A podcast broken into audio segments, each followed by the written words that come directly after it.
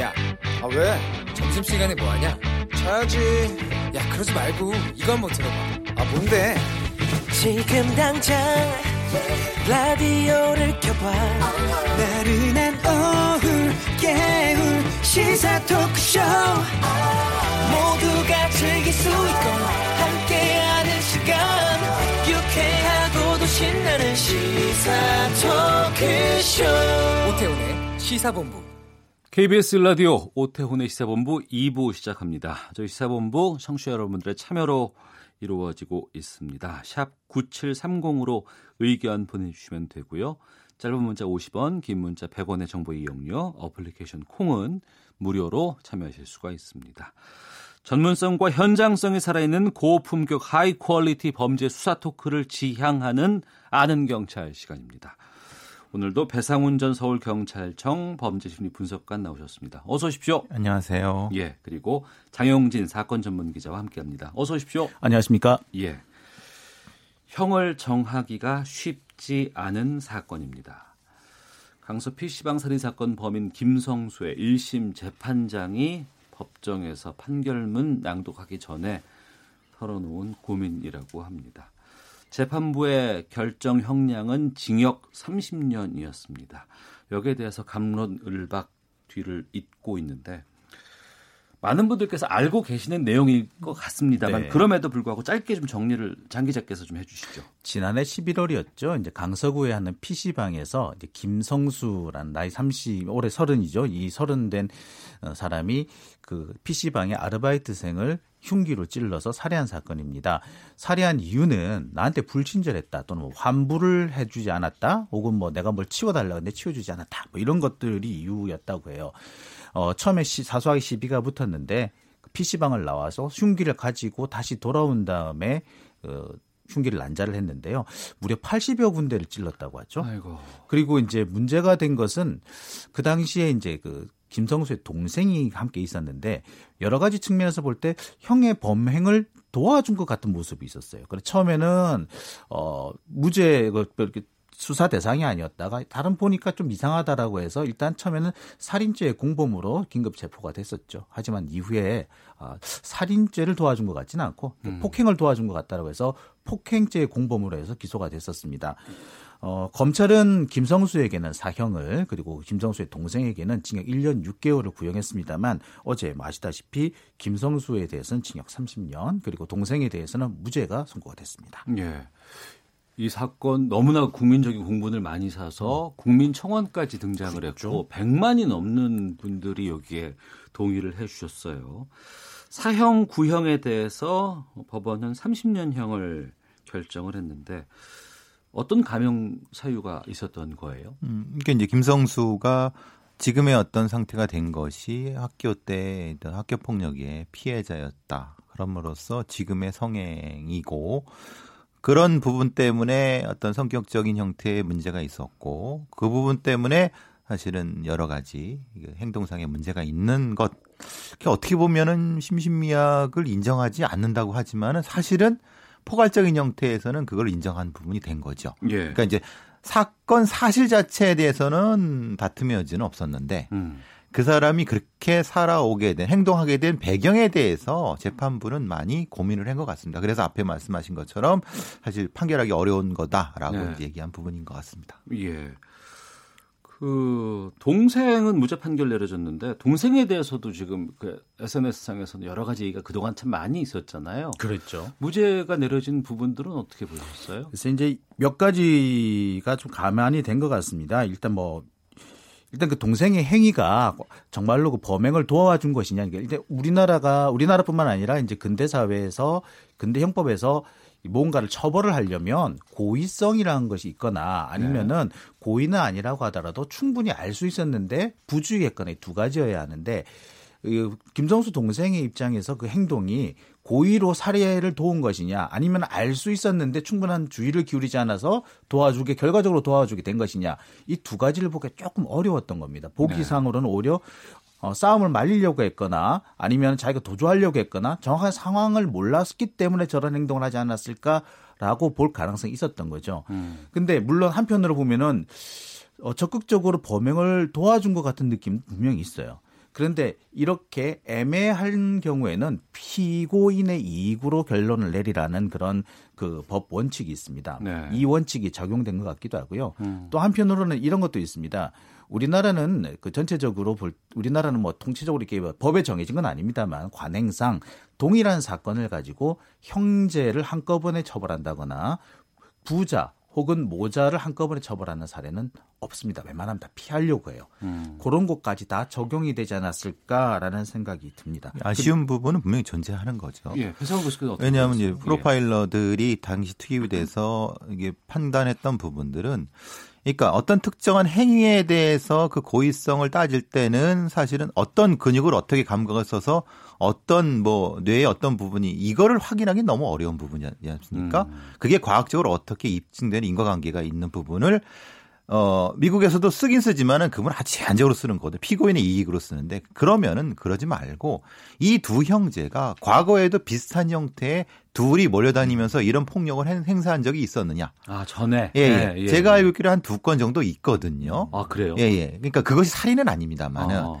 그러면은 과거에도 이런 형태의 둘이 같이 어떤 행위를 했던 부분에 대한 연관성이 첫 번째 부분을 찾아지고 그럴 때이 둘의 역할 분담에 대한 부분들 음. 그리고 그 부분을 인지했을 부분 네. 그 얘기는 뭐냐면 형이 흉기를 가져온다라는 걸 인지했다고 하면은 그 다음에 결과를 자기가 어떻게 도와줘야 된다는 걸 인지했을 수 있다는 거지 않습니까? 음. 그런 부분까지 엄격하게 규명이 됐어야 되는 건데 네. 그 장면만 가지고 어. 장면만 프레임만 가지고 요거는 당연히 잡을 수도 있고 안 잡을 수도 있으니까 예. 피고인의 이익으로 당연히 이쪽으로 가야 되는지라고 하는 법 원칙적 판결을 했다는 겁니다. 어. 근데 실제로 이건 행동학적 분석이 또 포함이 됐어야 된다는 거예요. 포함 안 돼 있었어요 이번에는. 그러니까 하긴 했지만은 사실 매우 부실했고 미흡, 미흡했다는 겁니다. 어. 그러니까 당연히 법관의 입장에서는 좀 모호하잖아. 음. 그러니까 당연히 이건 피고인의 이익으로 갈 수밖에 없지라고 그래서 고민을 하셨던 것 같습니다. 좀 더 규명이 됐다고 하면 조금 더 다른 결과가 나오지 않았을까라는 그런 생각을 좀 해봅니다. 검찰이 이번에 지금 다 항소하기로 했다고 하는데 항소심에서 그럼 달라질 가능성도 있지 않을까라는 조심스러운 말씀이시네요. 그거는 그거로 연결됩니다. 김성수의 80여 차례의 흉기 그 행위의 전 단계에 예. 모의하는 장면들이 약간 말하는 장면들이 CCTV 찍힌 점이 있거든요. 음. 그것과 시차를 두고 시간 간격을 두고 어떻게 연결되는가를 네. 과거 행적과 연결해 본다면 하면은 조금 다른 결론도 나올 수 있다고 보는데 이건 뭐 유죄를 저기 제가 뭐 생각해서 그런 것이 아니라 예, 예. 조금 더 법정에서 규명을 해보면은 적어도 피해자의 가족들한테는 위안이 되지 않을까 싶어서 그런 이 말씀드립니다. 네. 피해자 가족들이 주장한 내용에도 보면 그런 부분이 있어요. 어. 보면은 CCTV 중에 어. 그 형이 흉기를 가지고 온다는 거를 알고 있는 듯한 그런 모습이 찍혀 있거든요. 그런 네. 걸볼 때 좀 더 다르게 볼 가능성이 있어 보이고요. 음. 그 김성수의 형 역시도 보면은 저 징역 30년이 가벼운 형은 아닙니다만 예. 이게 법 감정으로 볼 때는 다소 부족해 보이는 면도 있거든요. 그래서 음. 좀더 가중이 될 가능성도 없지는 않습니다. 네. 그래서 어 항소심은 좀 더 지켜봐야 될 것 같다는 생각이 드네요. 예, 알겠습니다. 자, 배상훈 전 서울경찰청 범죄심리분석관, 장영진 사건 전문 기자와 함께 아는 경찰 어, 말씀 나누고 있는데요. 스무 살 대학생 손녀가 외할머니를 살해한 혐의로 체포가 됐습니다. 스스로 극단적인 선택을 하려고 했다가 우발적으로 범행을 했다 이렇게 진술을 했는데 수상한 점이 좀 많아 보이는데 어떤 사연인지 장 기자께서 말씀해 주시죠. 네, 이 외할머니는 평소에 이제 그 아들 집에 거주를 하다가 가끔씩 딸, 그러니까 딸의 집에 이제 방문을 했었다 그래요. 이날도 딸을 방, 그 오래간만에 딸을 만나러 온 날이었고, 딸은 밖에서 일을 하고 있었기 때문에 이제 손녀와 함께 잠이 들었다고 합니다. 그런데 잠자고 있는 그 외할머니를 손녀가 직접 살해한 그 사건인데, 살해 직후에 이 손녀는 집을 떠나요. 네. 그리고 이 시신은 그 가해자 범인의 어머니이자 피해자의 딸인 그, 나, 그 딸이 나중에 이제 일을 마치고 돌아와서 발견합니다. 그 신고를 하죠. 그 어. 신고를 해서 이제 그 사라진 그 손녀를 찾아보니까 뭐 그렇게 멀리 가지도 않았다는 거예요. 그 근처에 있다가 경찰에 체포가 됐는데 주장하기로는 내가 이제 극단적인 선택을 하려고 했었는데 예. 혼자 죽기가 너무 억울해서 어. 죽였다. 그리고 나도 따라 죽으려고 했는데 실패하고 어 집을 떠났다. 이렇게 주장을 하고 있습니다. 어 근데 지금까지 발견된 걸로 보면은 사전에 흉기라든지 이런 범행 도구라든지 이런 것들을 구입을 한 거라든지 그다음에 CCTV가 뭐, 다 확보가 그렇죠. 돼 있더라고요. 예. 그다음에 이제 목장갑 이런 것까지 했다는 걸 볼 때, 그러니까 스스로 극단적인 선택을 할 때 목장갑을 사지는 않거든요. 음. 이런 거를 볼 때 어, 다분히 의도적인 범행이 아닌가라는 생각이 드는데 문제는 그렇다면 왜 외할머니를 살해했는가? 그만한 또 범행 동기가 있느냐? 예. 이 부분은 또 좀 미지수입니다. 그러니까 그 부분이 핵심이 돼야 될 것 같고 그리고 평상시에 항상 거주하고 있는 상황도 아니었고 왜 이런 부분들이 나왔을까요? 그러니까 이제 그 동기를 찾으려고 하면은 이 사람이 실제로 극단적 선택을 할 만한 이유가 있었는가? 예. 그러니까 실제로 그렇게 이런 극단 선택이라는 것은 한 번에 바로 생각나는 것이 아니라 과거에도 이런 걸 시도를 했거나 아니 생각을 했거나 그랬어야지 이것이 맞는 얘기거든요. 감정적인 변화가 쌓여 있어야 그렇죠. 예. 그러니까 예를 들면은 뭐 1년 전이나 몇 개월 전에 극단 선택을 하려고 했었던 어떤 뭐 일기, 일기장이라든가 SNS라든가 있다고 하면은 이 예선녀의 말이 맞을 수 있는데 그렇지 않고 이것이 변명일 수 있, 있다는 건 그런 게 전혀 없는 상태에서 내가 그냥 갑자기 이건 말이 안 되거든요. 예. 그렇게 그렇게 심리적 전환이 될 수도 없는 거고 음. 그러면 이것은 다른 생각은 분노의 전이 같은 거 예를 들면 이런 게 좀 세대 간의 어떤 분노가 쌓이게 되면은 사실 다르게 즉 어머니와 아버지가 가진 그, 그 윗세대에 가지고 있는 분노를 듣고 살다 보면은 사실 이게 전이가 될 수 있는 부분이거든요. 그게 본인의 어떤 감정적인 분노와 연관이 돼 갖고 공격을 했을 가능성이 있는데 그러기에는 너무 흉기를 너무 많이 샀어요. 어. 다섯 개나 샀다고 하고요. 예. 예. 그러니까 장갑도 샀어요. 네. 그리고 이거는 사실은 그러기 그런 것, 그러니까 우발적인 분, 분노의 표출이라고 하면은 흔히 말하는 흉기를 한두 개 정도 사서 그걸 가지고 뭘 했다고 하면은 이게 설명이 될 수 있는 건데 다른 어떤 이유가 혹시 있지 않았을까? 예를 어. 들면은 실제로는 다른 대상이 있었는데 그것에 실패를 하고 뭘 한다거나 아니면 다른 어떤 것을 하려고 했는데 그것에 뭐 저 어떤 오류가 생겨 갖고 이렇게 했다. 이런 것들을 다 검토를 해 봐야 됩니다. 그 보통 이런 경우에는 이렇게 보면은 이게 정확하게 그 피해자가 어느 정도 공격을 받았는지를 살펴보면은 네. 어느 정도 이 가해자가 분노에 차 있었는지를 알 수 있는데 아, 예, 예, 예. 지금 상태 보면은 어마어마한 분노를 표출한 걸로 보이거든요. 그러니까 그렇다면 도대체 도, 왜 이랬느냐? 이럴 때볼 때는 아마 다른 뭔가 자신의 잘못된 뭐 인생이라든지 이런 것들 자신의 실패를 원인의 책임을 그 사람한테 돌렸을 가능성이 좀 커 보이고요. 음, 예. 그래서 오래 전부터 범행을 계획하지 않았느냐. 그리고 범행을 오래전부터 계획을 했다라고 볼 수 있는 몇 가지 근거가 뭐냐면 휴대전화를 자기 대신에 휴대전화를 물에 빠뜨려 버려요. 아 자기 소유의 휴대전화를 물에 빠뜨려요. 예, 그러니까 뭐냐면 그 휴대전화를 이제 고장낸 것이죠. 예, 예. 행적을 그만 이제 지워버리겠다는 어. 의미고요. 우리 우리 그리고 숨진 할머니의 휴대전화는 가지고 또 나가요. 어. 생존하고 있다라는 식으로 이렇게 뭔가 이 뭔가 은폐를 하려고 했다는 음. 시도로 보이거든요. 이런 예. 거는 사실 쉽게 나오는 행동은 아닙니다. 그러니까요. 머릿속에서 어. 계획을 오랫동안 그것도 상당히 장기간 짜지 않았다면 나오기 힘든 행동입니다. 배상원 예. 프로파일러께서 앞서서 분노의 전이 예. 세대 간의 분노라고 말씀해 주셨어요. 그러니까 이 세대 간의 분노라는 단어를 제가 딱 접하니까 어, 이 부분이 참 섬뜩하게 다가오는데 네.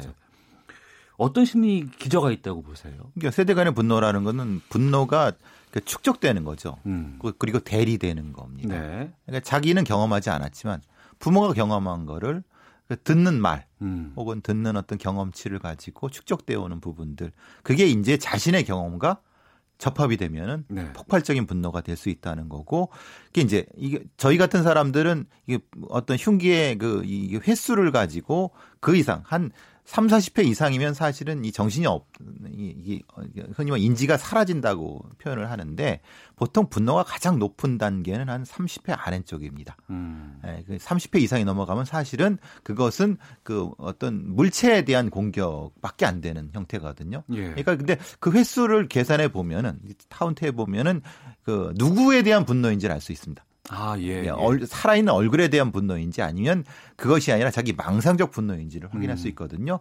이 경우는 망상적 분노일 가능성이 높습니다. 네. 이제 대리 분노가 되는 거죠. 동기에 대한 것들을 확인해야 될 필요성이 있는 것 같고 여러 가지 좀 이렇게 감정적인 부분들을 좀 점검을 해봐야 될 것 같은데 경찰 수사가 앞으로 어떤 부분에 좀 초점을 맞춰야 된다고 보세요?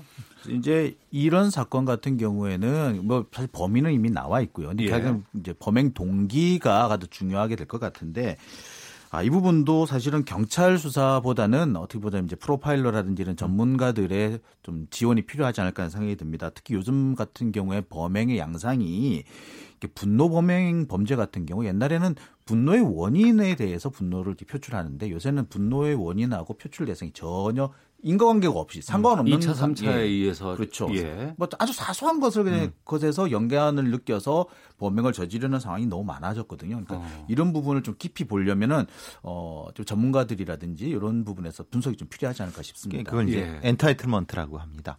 이걸 이제 흔히 말하는 원인과 결과가 이게 단절이 생겨 버리는 겁니다. 어. 우리 사회의 범죄라든가 범죄 심리를 연구하는 사람들이 entitlement에 대한 것이 많이 등한시되어 있습니다. 예. 현대 사회의 범죄가 사실 entitlement가 굉장히 강합니다. 어. 즉 자기가 받은 분노와 그것을 표출하는 대상이 전혀 달라져 버리기 때문에 옛날의 형법 조항으로 이거를 어떻게 처벌할 것인가 사실은 지금 그거에 대한 조항 자체가 없거나 음. 미비하거나 음. 사실은 이것을 그냥 그냥 폭행죄 아니면 뭐 살인죄 근데 그 안에는 굉장히 많은 것이 있거든요. 네.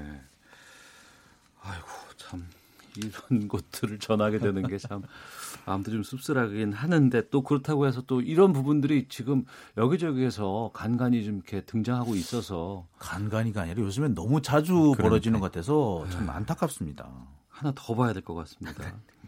지난 1일 30대 여성이 제주도의 한 펜션에서 자신의 전 남편을 살해한 혐의로 긴급 체포가 됐습니다. 체포 당시 범인은 남편을 살해한 사실은 시인을 했는데 범행 동기라든가 시신 유기 과정 등이 분명치 않다고 하는데요. 이 사건도 좀 정리해 주시죠. 네. 이전 남편을 만나는 것은 이제 전 남편이 이제 자, 그 자신의 아들을 만나게 해달라. 그러니까 아마 이 범인이 그 그 전 남편 사이에서 태어난 아들을 데리고 있었던 모양이에요. 근데 남편이 이제 면접 교섭권을 행사하려고 하니까 그걸 2년 동안 인정을 안 해줬다 그래요. 그래서 남편이 재판을 통해서 면접 교섭권을 이제 행사를 하게 된 것인데 아, 이혼했지만 내 아들을 보고 싶다. 그렇죠. 예. 그거는 뭐 어떻게 보면 부모의 당연한 권리거든요. 예. 그래서 이제 그 아들을 보여주기 위해서 제주도에서 만나기로 한 겁니다.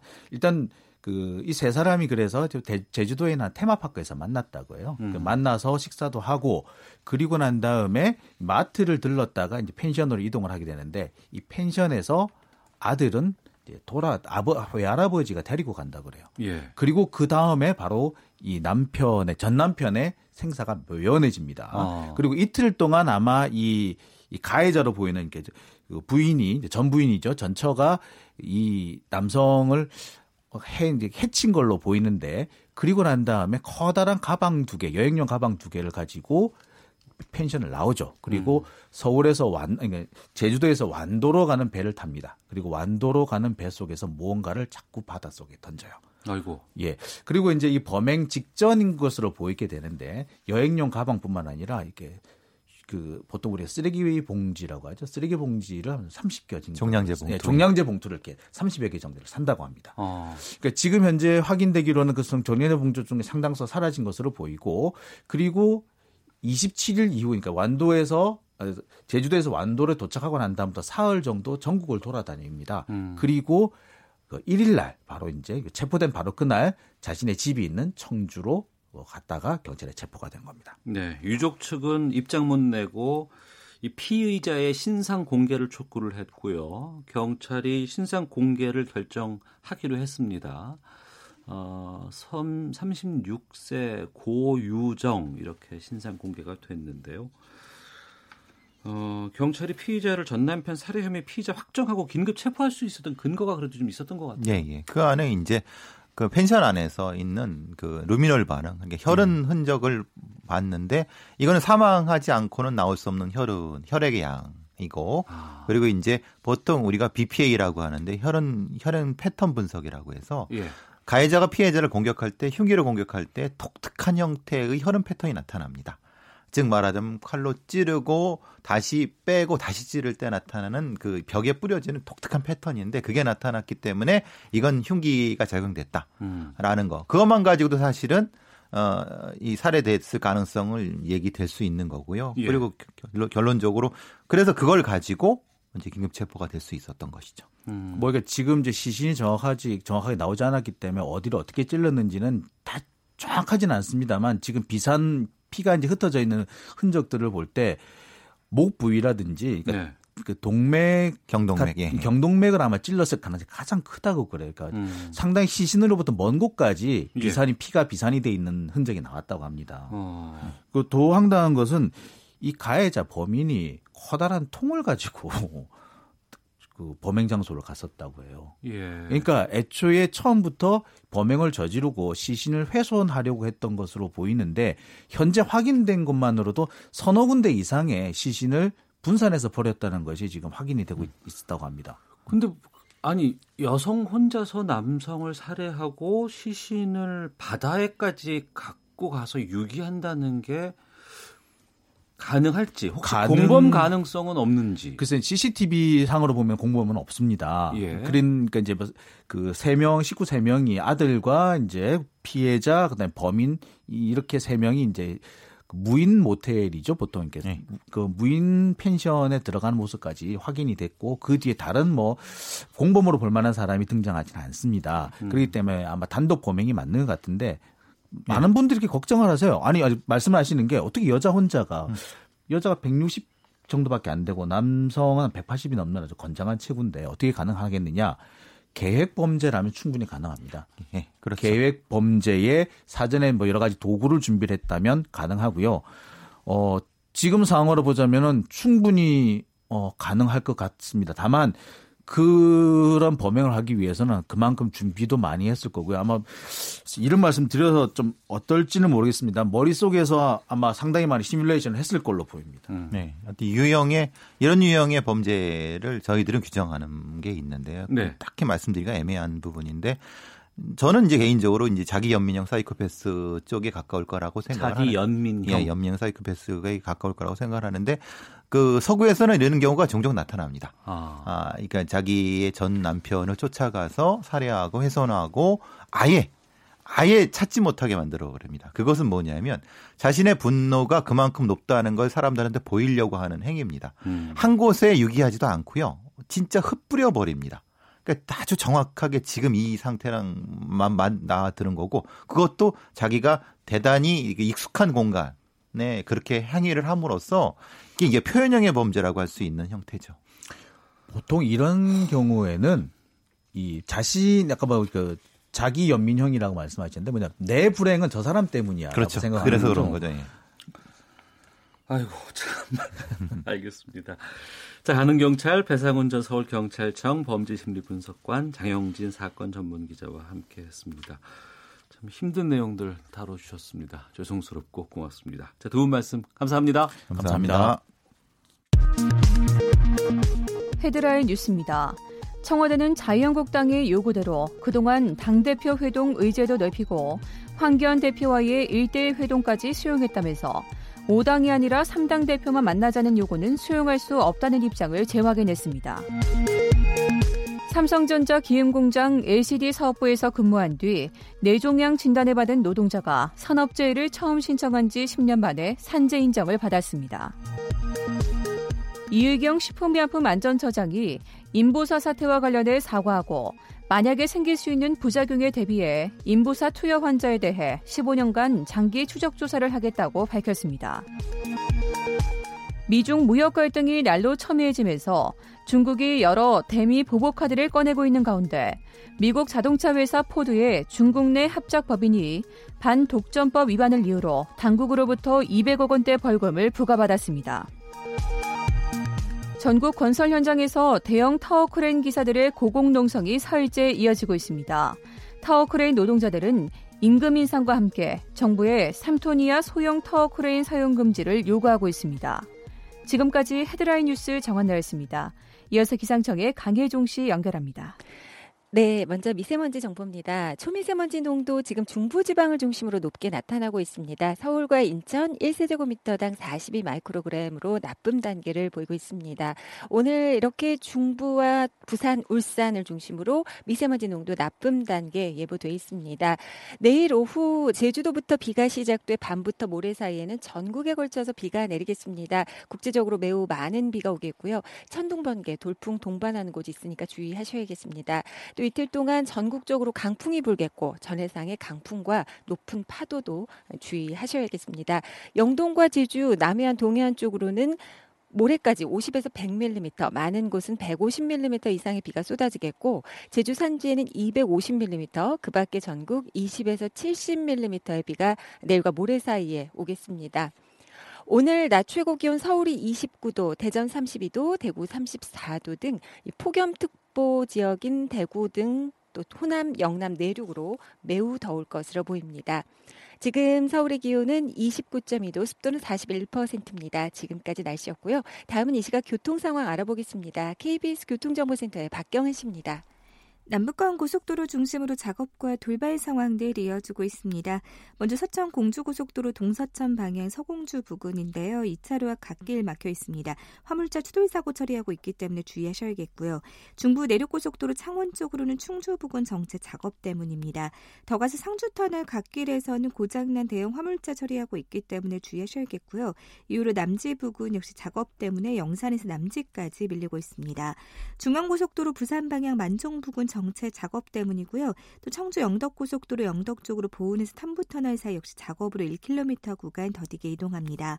호남고속도로는 논산 방향인데요. 장성에서 백양사 휴게소 사이 역시 작업으로 3km 구간 정체고요. 서해안고속도로는 목포 쪽으로 서해대교 갓길 막고 고장난 화물차 처리하고 있습니다. 서평택에서 송화까지 2km 구간 여파받고 있고요. 이후로는 무안 이터널 부근 작업 때문에 무안 부근에서 속도 줄입니다. KBS 교통정보센터였습니다.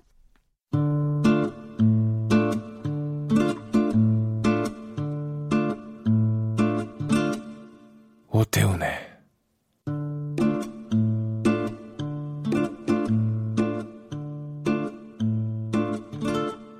시사본부 한 주간의 가장 눈에 띄는 정치권 소식을 속 시원한 평론과 함께 들어보는 시간 정청래 정가 이슈 정청래 전 의원 연결하겠습니다. 안녕하십니까? 네, 안녕하십니까 정청래입니다. 예, 여야 간 기싸움 계속되고 있고 국회는 멈춰 있습니다. 청와대가 5당 대표 회동과 황교안 대표와의 1대1 회동을 동시에 추진하는 하는 안을 제안을 했는데 성사되지 않았습니다. 황교안 대표는 교섭단체 3당 회동 후 1대1 대화하는 것까지만 용인하겠다 이렇게 입장을 밝혔거든요. 어떻게 보셨습니까? 어, 뭐 정치는 또 생물이고 예. 정치는 또 법적인 부분을 떠나서 타협하고 대화하고 이런 거 아니겠습니까? 네. 근데 이제 5당 협의체는 대통령께서 말씀하셨다시피 이제 국민 앞에 한 약속이니까 네. 이 약속은 지켜져야 된다라는 거고요. 그렇지만 또 제1야당 대표가 1대1로 저렇게 만나자고 하니 음. 5당 협의체 만남도 하고 또 1대1 만남도 하자. 네. 저는 이것이 가장 합리적이고 절, 절충을 잘한 어, 제안이라고 생각하는데 또 그걸 거절했더군요. 예. 거절한 이유는 음. 뭐라고 보세요? 아무래도 뭐 n분의 1이 되기 싫다. 아. 제1야당이니까 제1야당 대우를 해달라. 예. 어, 이런 거 아니겠습니까? 어. 근데 그 회동 이후에 또 1대1 회동도 동시에 추진하자고 했으면 받았을 수도 있지 않았을까 싶은 생각이 들기도 하거든요. 음, 그러니까요. 예. 제가 봤을 때는 그래서 대통령을 만나자고 하는 게 과연 어. 진정성이 있나 이런 생각이 좀 들고 예. 그리고 아니 5당 다 만나고 나서 또 따로 1대1로 만나 준다는데 음. 굳이 또뭐 3당만 만나야 된다. 네. 뭐 이렇게 하는 것은 너무나 정략적이고 너무나 좀 계산적이지 않는가 음. 그런 생각을 지울 수가 없습니다. 예. 근데 이제 이 제안 사실을 이제 강기정 수석이 전했는데 공개한 거 네. 아니겠습니까? 네네. 여기에 대해서 손학규 대표가 주장을 하셨는데 청와대가 자유한국당을 뺀 여야 4당 대표와 아, 문재인 대통령 간의 만남을 물밑으로 준비하고 있었다. 강기정 수석은 5당 대표 만남 설명 중에 나온 이야기일 뿐이다. 이렇게 취지가 와전됐다. 이렇게 해명을 했거든요. 그러니까 이제 이런 이제 물밑 대화 과정이 네. 어, 공개된 건 바람직하지 않고요. 네. 그렇게 해서 대화라는 모든 과정이 다 공개되면 음. 어떻게 하겠어요. 그래서 거기서 합의되고 결과가 나온 것을 주로 얘기해야 되는데 네. 중간에 이런 것이 있으면 이제 사실이 아니더라도 또 오해 소지도 많고 예. 너무 복잡하지 않습니까? 그래서 이런 음, 것은 좀 없었으면 좋겠는데 어쨌든 그것이 그렇게 돼버렸어요. 음. 중요한 것은 이제 국회 정상화 아니겠습니까? 네네네. 6월 국회는 법적으로 반드시 열어야 되는 것입니다만 지금 열리지 않을 가능성도 좀 높아지고 있습니다. 음, 저는 뭐 예. 열릴 거라고 보는데요. 예. 왜냐하면 서로 지금 음, 만나자고 그러고 또 서로 뭐 협상도 하고 있고 하기 때문에 이미 서로 이제 문을 똑똑똑 두드린 노크를 하고 있기 때문에 네. 문이 열릴 거라고는 생각해요. 예. 6월, 달에 6월 어. 달도 그냥 지나가면 여야가 이제 같이 다 국민들한테 어, 음, 따가운 질타를 면할 길이 없기 때문에 저는 6월 달 안에는 열리지 않을까 생각을 합니다. 아 그래요? 네. 어, 알겠습니다. 양정철 민주연구원장의 행보도 좀 여쭤보겠습니다. 네네. 여권 대권 주자들을 잇따라 만나고 있습니다. 정치적 해석을 하지 말아달라고 합니다만 정치권에선 말이 계속 나오고 있거든요.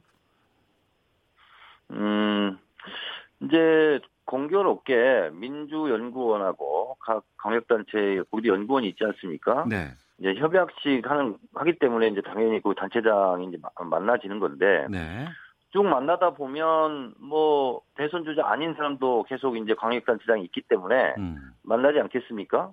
그러면 그분들은 대선 주자가 또 아니잖아요. 네, 다른 광역단체장을 만나면 음, 그래서 저는 뭐 양정철이기 때문에 주목받고 네. 또 어, 세간의 관심을 많이 끄는 이슈메이커이기는 하지만 네, 저는 그야말로 좀 과도한 것 같고요. 음, 저는 개인적으로 아 민주연구원과 광역단체의 연구원이 협약을 해서 협업을 한다. 네.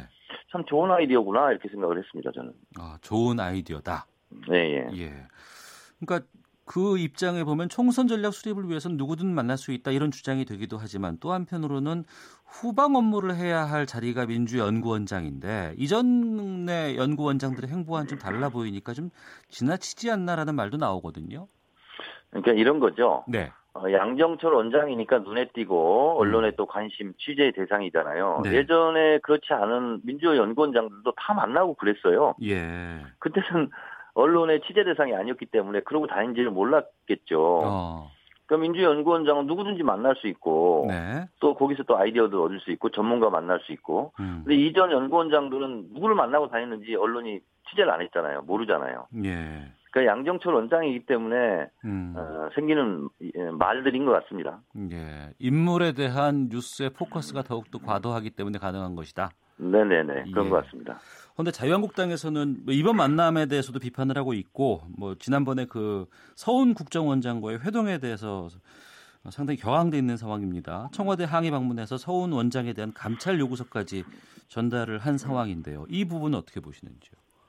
어, 야당의 입장에서는 뭐 호기를 잡았다. 뭐 국정원장과 또 대통령이 복심이 만났다 했는데 이미 뭐 그 MBC 김연경 기자가 현장에 있었고 예. 같이 정치적인 얘기, 총선 이야기는 없었다. 해서 음. 저는 클리어하게 됐다고 보는데 예. 자유한국당 같은 경우는 계속 이 문제를 물고 늘어져서 마치 두 사람이 뭔가 사전 모의 한 것처럼 몰아가고 싶은 거겠죠. 예. 근데 어, 팩트와 주장은 또 다른 거니까요. 음.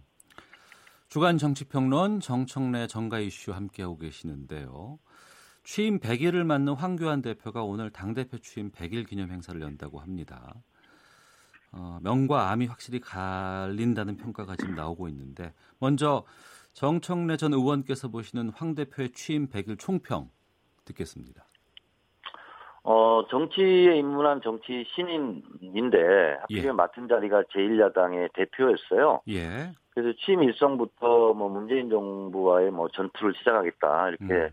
좀 센 발언부터 시작해서 지금까지 연일 강공 모드인데 네. 어쨌든 음, 황교안 개인 정치인의 에, 입지는 좀 다진 것 같아요 야권에서 예. 어, 그런 면에서는 본인은 좀 좋았던 것 같고 음. 그렇지만 전체적으로 어, 자유한국당의 수권 정당의 에, 능력이나 자질 뭐 이런 부분에 있어서는 과연 국민들이 어느 정도나 고개를 끄덕일까 네. 그런 면에서 봤을 때는 저는 좀 실패작인 것 같다 어. 이런 생각이 좀 들어요. 그리고 예. 이제 연이어 자유한국당이 지금 국민들의 고개를 돌리게 하는 막말 이런 게 계속 나오고 있잖아요. 예, 예, 예. 근데 이제 그런 분위기 조성을 황교안 대표 스스로 한 측면도 없지 않아 있습니다. 어. 본인 자체도 뭐 휴전선 철책에 가서 군은 정부와 입장이 달라야 된다. 이거는 굉장히 심각한 아, 발언이거든요. 예. 그러니까 이제 다른 의원들도 아, 그 정도 발언을 해도 문제되지 않고 해도 되는구나. 이렇게 생각을 해서 음. 연이어 지금 자유한국당의 말실수가 나오지 않나 이런 네. 생각이 들어서 어 취임 100일을 평가해 본다면 황교안 개인 정치인한테는 스포트라이트를 받아서 어뭐 좋을 수도 있었겠다. 그러나 자유한국당의 정권을 맡겨 그런 부분은 어 그렇게 성공하지 못한 것 같다 이렇게 평가합니다. 네. 그 막말 말씀해 주셨는데요. 자유한국당에 네. 대해서. 황교안 대표도 여기에 대해서 경고를 계속해서 지금 하고는 있는 것 같습니다. 네네. 그럼에도 막말은 계속 나오고 있고요. 당 차원의 징계가 손방망이여서 그렇다 이런 지적도 있고 아니다 총선 공천을 위한 충성 경쟁이 시작됐다 이런 분석도 있는데 이 두 가지 견해에 대해서는 어떻게 보십니까?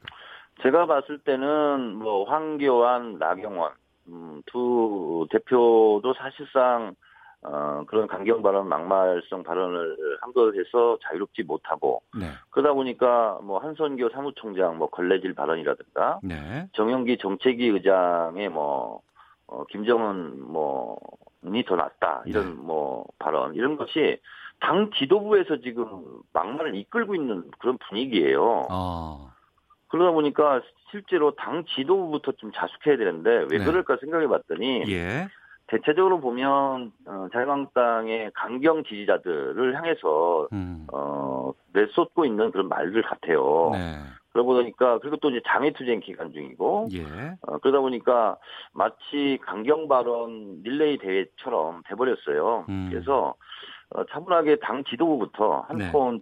낮출 필요가 있다 이렇게 봅니다. 네. 여야를 떠나서 지금 국회를 향한 국민들의 시선은 매우 따갑습니다. 어, 국민들이 부적격한 국회의원을 임기 중에 소환해 투표로 파면할 수 있도록 하는 국회의원 국민송환제 뭐 국민 10명 중에 8명이 찬성한다는 여론조사까지도 좀 나오고 있는 상황인데 국민소환제 필요하다고 보시는지요? 국민 소환제를 영어로 뭐라고 하냐면요. 예. 리콜이라고 그래요. 제가 찾아보니까. 아 그래요? 리콜? 예. 어. 네, 그, 어, 뭐, 인터넷 들어가서 어학사진 찾아보면 국민 소환제 치면 바로 옆에 리콜 이렇게 나와 있거든요. 네, 네.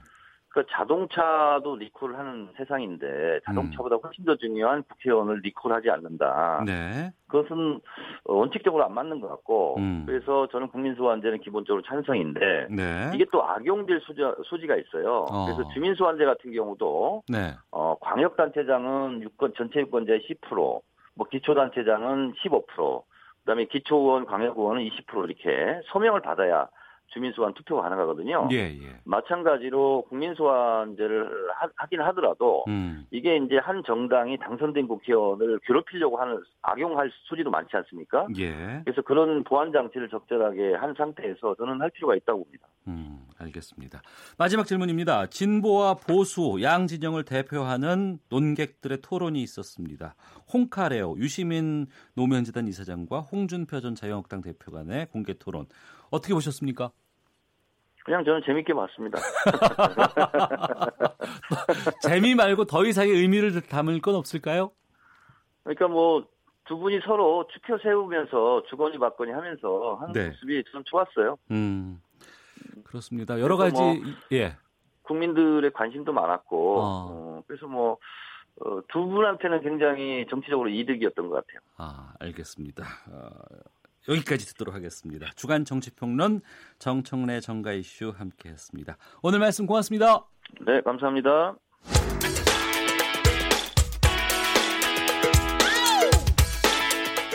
오태훈의 시사본부는 여러분의 소중한 의견을 기다립니다.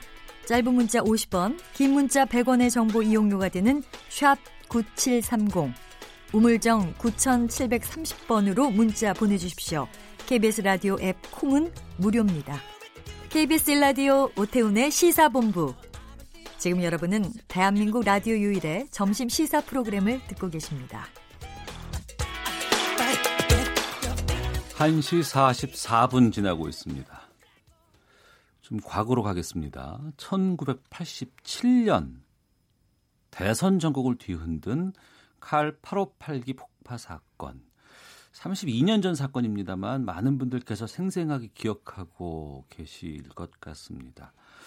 당시 안기부가 폭파 사건 직후 작성한 문건 중에 비공개된 부분을 공개하라는 서울 고등법원의 판결이 이번에 나왔습니다. 여기에 대해서 좀 살펴보겠습니다. 김성환의 뉴스 소다 시사평론가 김성환 씨와 함께 말씀 나눠보겠습니다. 어서 오세요. 네, 안녕하세요. 어떤 문건을 공개하라고 법원이 판결한 거예요? 네, 방금 전에도 말씀하셨던 것처럼 지난달 28일이었었고요. 서울 고등법원이 비공개 문건을 공개하라 이렇게 판결을 내렸습니다. 네. 근데 이 역사가 굉장히 길어요. 예. 사건도 워낙 뭐 오래된 사건이긴 하지만 무지개 공장 문건이 처음 공개된 게 12년 전입니다. 네. 그러니까 2007년 국정원 진실위원회가 안기부가 작성한 다섯 쪽 분량의 문건 중에 두 쪽을 이미 공개를 했습니다. 네. 근데 나머지 세 쪽은 안기부 조직 내용 그리고 사람의 실명이 들어가 있기 때문에 공개할 수 없다. 음. 그래서 당시에 공개가 안 됐어요. 예.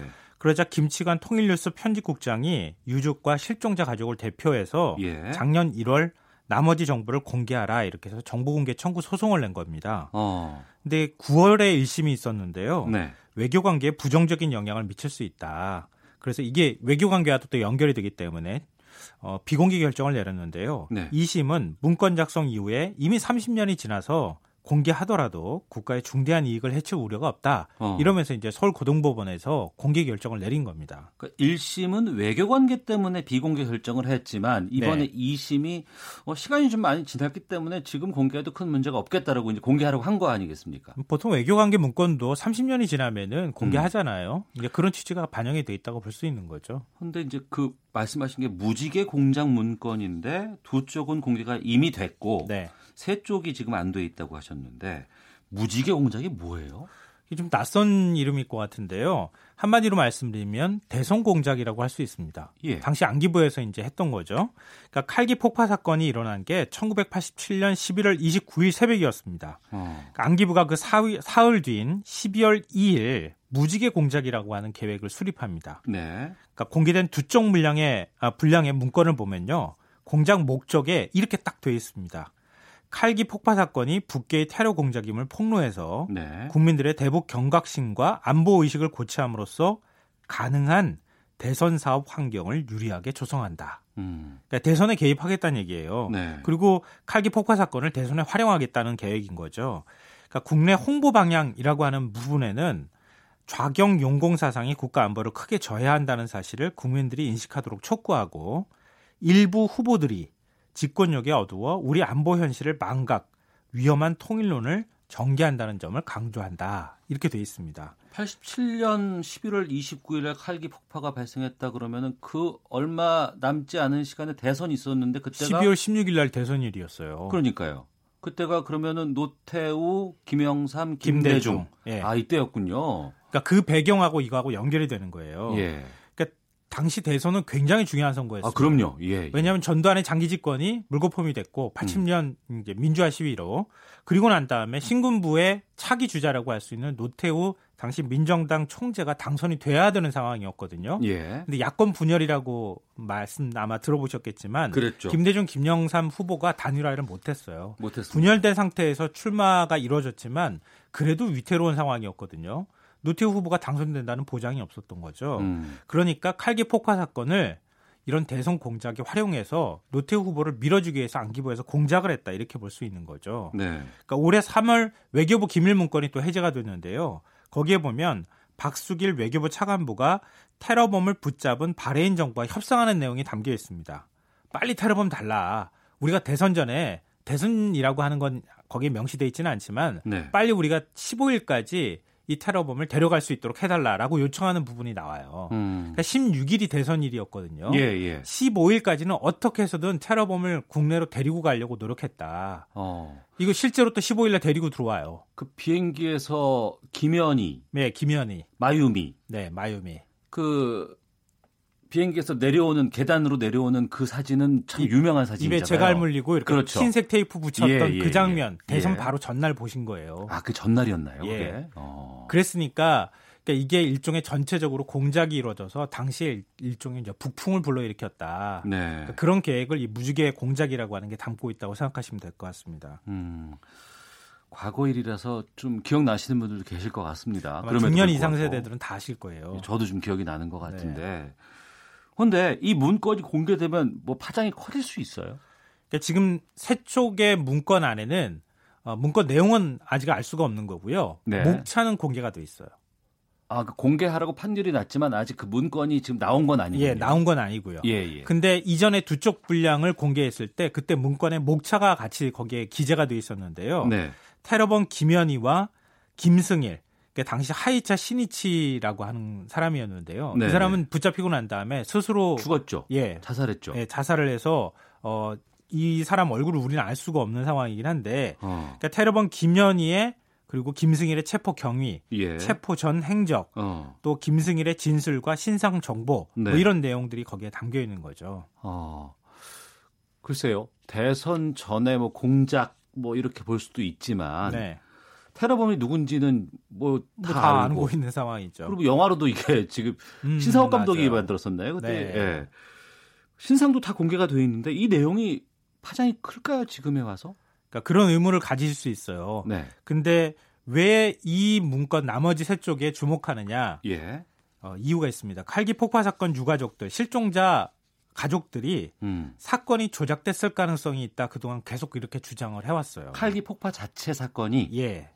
그러니까 칼기 폭파 사건을 한번 제가 정리를 해드리면 예. 왜 그런 의문을 갖는지 아실 거예요. 그러니까 앞서 말씀드렸잖아요. 우리 시각으로 87년 11월 29일 날 이 사건이 발생을 했는데요. 대한항공 칼 858기가 이라크 바그다드 공항에서 출발을 합니다. 네. 이륙을 하는 거죠. 그리고 아랍에미리트 아부다비 공항을 경유한 뒤에 서울로 오던 중에 알 수 없는 이유로 버마 안다만의 상공에서 실종이 됩니다. 네. 그러니까 당시에 승무원과 승객을 포함해서 탑승객이 115명이 있었는데요. 시신조차도 찾지 못했어요. 어. 실종 상태예요. 지금도 사실 정확하게 보면은. 115명 모두. 네. 그러니까 요즘도 그렇지만 항공기가 실종되고 뭐 잔해를 찾는데 상당한 시간이 걸리잖아요. 그렇죠. 예. 말레이시아 항공기 실종되고 난 다음에 바다에서 실종돼서 어디서 실종이 됐는지도 위치도 잘 못 찾잖아요. 예, 요즘 예. 같은 시대에도. 음. 그런데 놀라운 사실은 사고 이틀 만에 정부가 북한 지령에 의한 공중 폭발이었다 이렇게 결론을 냈고요. 네. 북한 특수공작원 김현희를 테러 용의자로 체포를 합니다. 이틀밖에 안 지났는데. 음. 그리고 바로 그 다음 날 사흘째 되던 날 무지개 공장 문건을 안기부가 작성한다는 겁니다. 아. 뭔가 좀 시점이 이상하잖아요. 예, 예, 예. 뭔가 일사불란하게 움직임 듯한 느낌이 든다는 거예요. 어. 어, 이렇게 돼버리면은 그때 당시에 또 이 아부다비 공항을 경유하게 되잖아요. 그러니까 김현희가 아부다비 공항을 경유했을 때 그때 이미 타고 오다가 비행기를 그때 액체 폭탄을 설치하고 난 다음에 내렸다 이렇게 얘기를 사- 설명하고 있는데 예, 저도 그렇게 알고 있어요. 당시에 같이 내린 사람 승객이 한 10명이 훨씬 넓어, 넘어요. 어. 근데 어떻게 거기에서 딱 김현이다 이렇게 이틀 만에 탁 특정하고 붙잡아 가지고 예. 그렇게 할 수가 있느냐. 아, 검거 과정이라든가 여러 가지 체포 이런 상황들을 봤을 때 너무나 주도 면밀하게 완벽하게 짧은 순간에 결정이 예, 됐다. 예. 어. 그러니까 이거 완벽하게 미리 짜여진 각본 아니면 이렇게 하기는 힘들다. 이렇게 이제 유족 측에서는 의심을 하고 있는 거죠. 네. 이 과거엔 상당히 민감한 내용이었는데 이게. 당시에 이런 말 꺼내면요. 어휴. 이 빨갱이라고 몰렸어요. 어. 근데 김현희 사면과 관련해서는 얘기가 참 많이 있었잖아요. 옛- 예전부터. 아, 이것도 이제 유가족이 그러니까 실종자 가족이 의심하고 있는 부분인데요. 네. 1990년 3월 27일 대법원에서 사형 선고를 받습니다. 김현희가. 예. 그리고 그 이틀 후에 법무부 장관이 굉장히 이례적으로 사면을 상신해요. 어. 4월 10일 그러니까 단 16일 만에 형이 확정된 지 16일 만에 대통령 재가를 받아서 사면 조치가 이루어집니다. 예. 그때 어, 4월 13일 날 최병렬 공보처 장관이 성명을 발표하거든요. 네. 그 성명에 보면 김현희가 한낱 꼭두각시에 불과할 뿐 실질적인 주범은 김일성 부자라는 점을 고려해서 사면키로 했다. 이렇게 발표를 합니다. 음.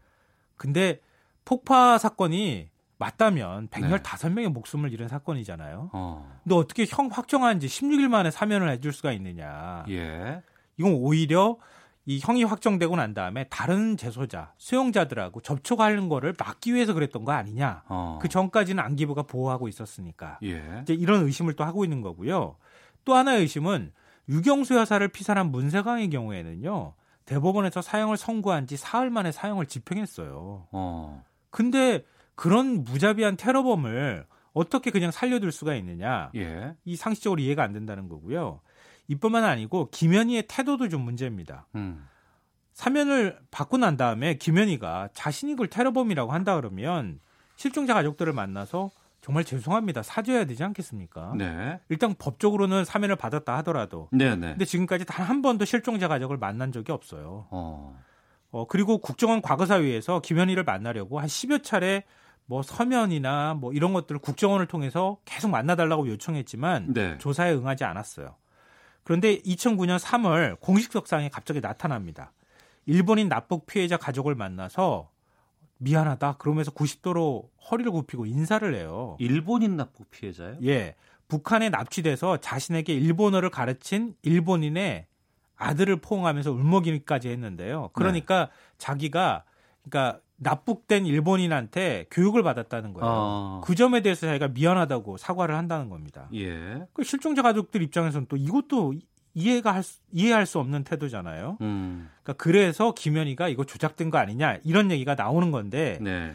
김현희의 또 어머니 린명식이라고 하는 사람의 학력과 이력이 확인이 안 된다 그래요. 음. 그리고 김현희가 나왔다고 하는 북한 인민학교 입학 시기 또 학제가 또 다르다고 하고 그러니까 이런 것들로 볼 때 김현희가 진짜 그 폭파범이 맞느냐 북에 가 있던 사람은 맞느냐 네. 이런 게 의심이 있었는데 앞서 제가 이게 좀 많은 얘기들이 왔지만 음. 세 쪽짜리 문건 안에 두 사람의 그 테러범의 신상 개인 정보 조사 내용이 기재돼 있다고 했잖아요. 아, 예, 예. 그러니까 그걸 보면 어. 뭔가 실말이나 힌트가 나올 수 있지 않겠느냐 예. 이렇게 보는 거예요. 그러니까 그 세 쪽을 굉장히 중요하게 생각하는 거죠. 그동안 많은 추측과 논란을 낳았던 의혹들을 정리할 수 있는 그 당시의 문건 안에 그 정보가 있을 수 있다는 거네요. 그렇죠. 실말이라도 나오면 어. 다시 이 사건을 재조사하거나 진상 규명하는 데 도움이 되지 않겠느냐 이렇게 실종자 가족들이 보고 있다는 거죠. 예, 지금 과거에 대한 여러 가지 논란들을 지금 새롭게 지금 다시 파헤쳐보는 여러 가지 움직임들이 있는데 이 칼기 관련해서도 실종자 가족들 계속해서 지금 진실을 밝혀야 된다고 주장하시는 분들 많이 계시더라고요. 네, 실종자 가족하고 대책위가 전두환 씨 집 앞을 작년에 찾아가서요. 당신이 진실을 밝혀라. 음. 이 사건의 배후는 당신이 있는 것이다. 이렇게 얘기를 하고 사죄하라고 요구하기도 했어요. 그리고 아마 기억하실 텐데 안다만의 칼기 잔해가 아직도 남아 있다. 음. 그러니까 당시에는 정부가 그 잔해를 제대로 조사하거나 수거하는 작업도 제대로 이루어지지 않았다는 거죠. 네. 그러니까 그걸 KBS에서도 추적 보도를 했었고요. JTBC가 또 추적해서 관련되는 보도를 내기도 했었거든요. 예. 근데 문제는 칼기 폭파 사건을 정치적으로 이용한 점은 이거는 뭐 부인하기 어려울 것 같은데 네네. 여러 정황상 의심은 되지만 폭파 사건 자체의 진위가 이거 다시 죄수사가 될 수 있겠느냐. 어. 조사한다고 해서 정보기관이 이걸 내놓을 수 있게 있고 과연 그 실체가 드러날 수 있느냐. 음. 이 부분에 대해서는 현재로서는 장담하기가 좀 쉽지 않은 상황입니다. 알겠습니다. 여기까지 듣도록 하겠습니다. 시사의 진행자 김성환 시사평론가와 함께했습니다. 말씀 고맙습니다. 네, 고맙습니다. 예. 자, 오태훈의 시사본부 오늘 소식은 여기서 마치도록 하겠습니다. 저는 내일 12시 15분에 찾아뵙겠습니다. 안녕히 계십시오.